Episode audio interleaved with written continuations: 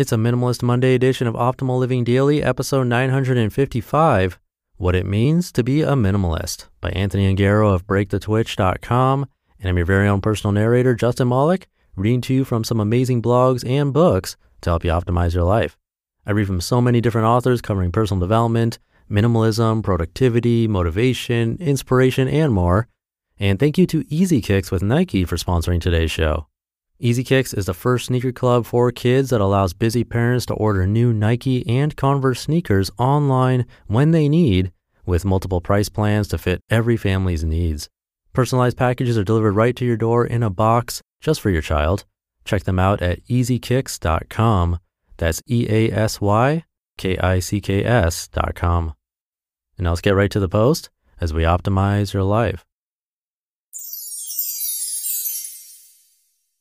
What It Means to Be a Minimalist by Anthony Ongaro of BreakTheTwitch.com.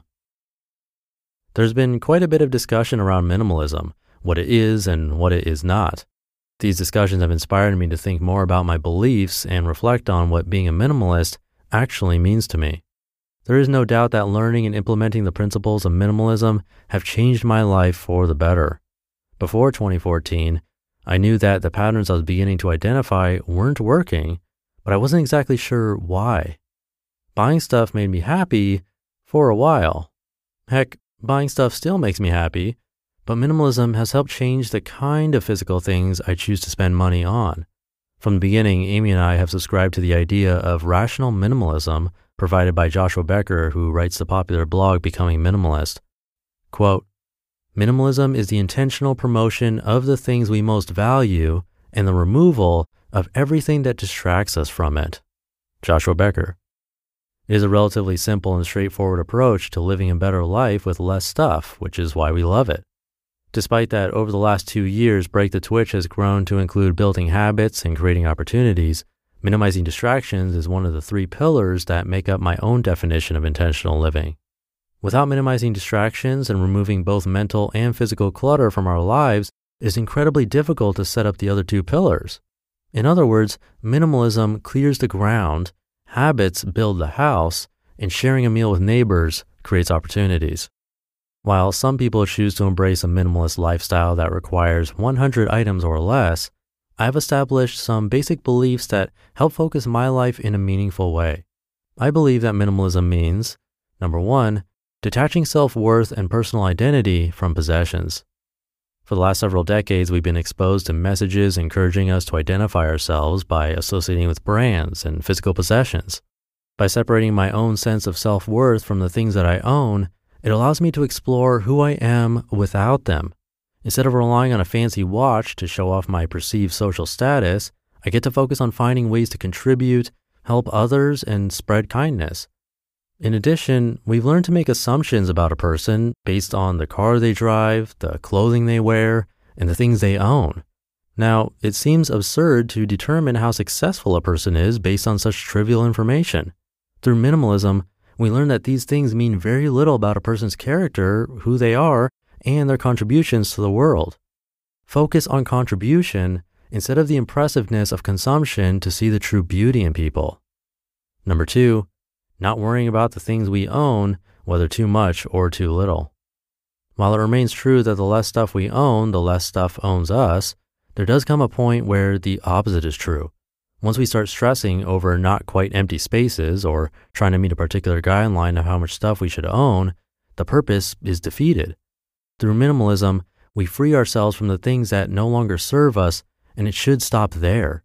It's easy to get stuck on owning a certain number of things, but whether you're stressed about a house full of clutter or stressed about only owning 100 items or less, it's still stress. Minimalism means letting go of stress related to possessions in both directions. This creates the freedom to focus on people, relationships, contribution, and self care. Declutter as much as you think is necessary, then live your life. Feel free to adjust as you see fit.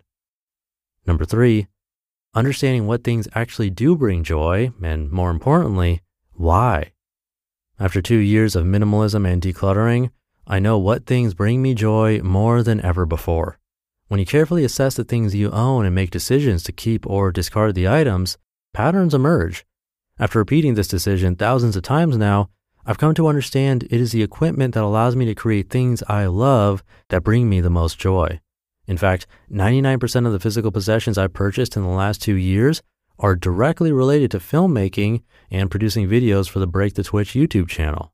My desire to create increasingly better visual content has led me to realize just how happy it makes me. Through the slow and steady process of decluttering, seek patterns that help you understand what truly brings you joy. Number four, having a framework to actively manage what matters and what doesn't. It's easy to believe that there's a point where we become official minimalists and suddenly have freedom, time, and energy for all the wonderful things life has to offer. This is undeniably false. I have significant evidence that minimalism is not a finish line you reach, but a framework with which you view the world. It's a way to actively edit life in a way that allows us to give our best and live our best. Minimalism is truly a journey that lasts a lifetime as our needs and desires will change throughout. Don't expect to reach a point where everything clicks. There's no finish line, just a framework.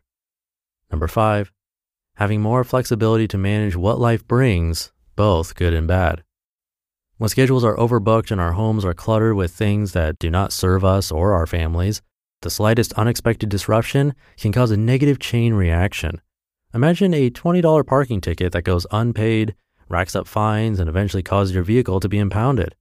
Having the time and financial capacity to pay the $20 fine prevents the chain reaction from happening. While minimalism will not solve all of life's problems, it will create the space to better deal with them. Imagine an unexpected visit from a friend and being able to enjoy the time visiting instead of stressing out about how untidy the house is. Minimalism helps create this space to enjoy more of the good surprises while also dealing more readily with any unpleasant ones. Minimalism won't make all of our problems go away, but it sure does make them easier to deal with. Whether you agree with these points or disagree, I encourage you to explore what minimalism means to you. Regardless of what philosophy you pursue, I believe that intentionally promoting the things that we most value while removing the things that distract us from it is an idea that works for everyone. You just listened to the post titled, What It Means to Be a Minimalist by Anthony Ongaro of BreakTheTwitch.com. Thank you again to Easy Kicks with Nike for their support. Back to school time can be a hectic, bittersweet time, and Easy Kicks is here to make the process easier as your kids' shoe needs for the year will be taken care of. With new styles coming in each week, Easy Kicks has you covered. And they have three different pricing plans to fit your needs, plus you can get credit for referrals. And it's awesome because kids can wear their shoes as long as they want, and when they're wrecked or too small, or if they even want a new style, place your order and send back the Nikes or Converse in a prepaid shipping envelope and those will be donated to nonprofit partners, which is amazing. That's such a better way to do it. I even did it as a gift for my nephew, and it was super easy to do the whole process. It only took minutes. So come check it out at easykicks.com. That's E A S Y K I C K S.com. I'll leave it there for today. I hope you're having a great Monday and start to your new week. And I'll see you in tomorrow's show where your optimal life awaits.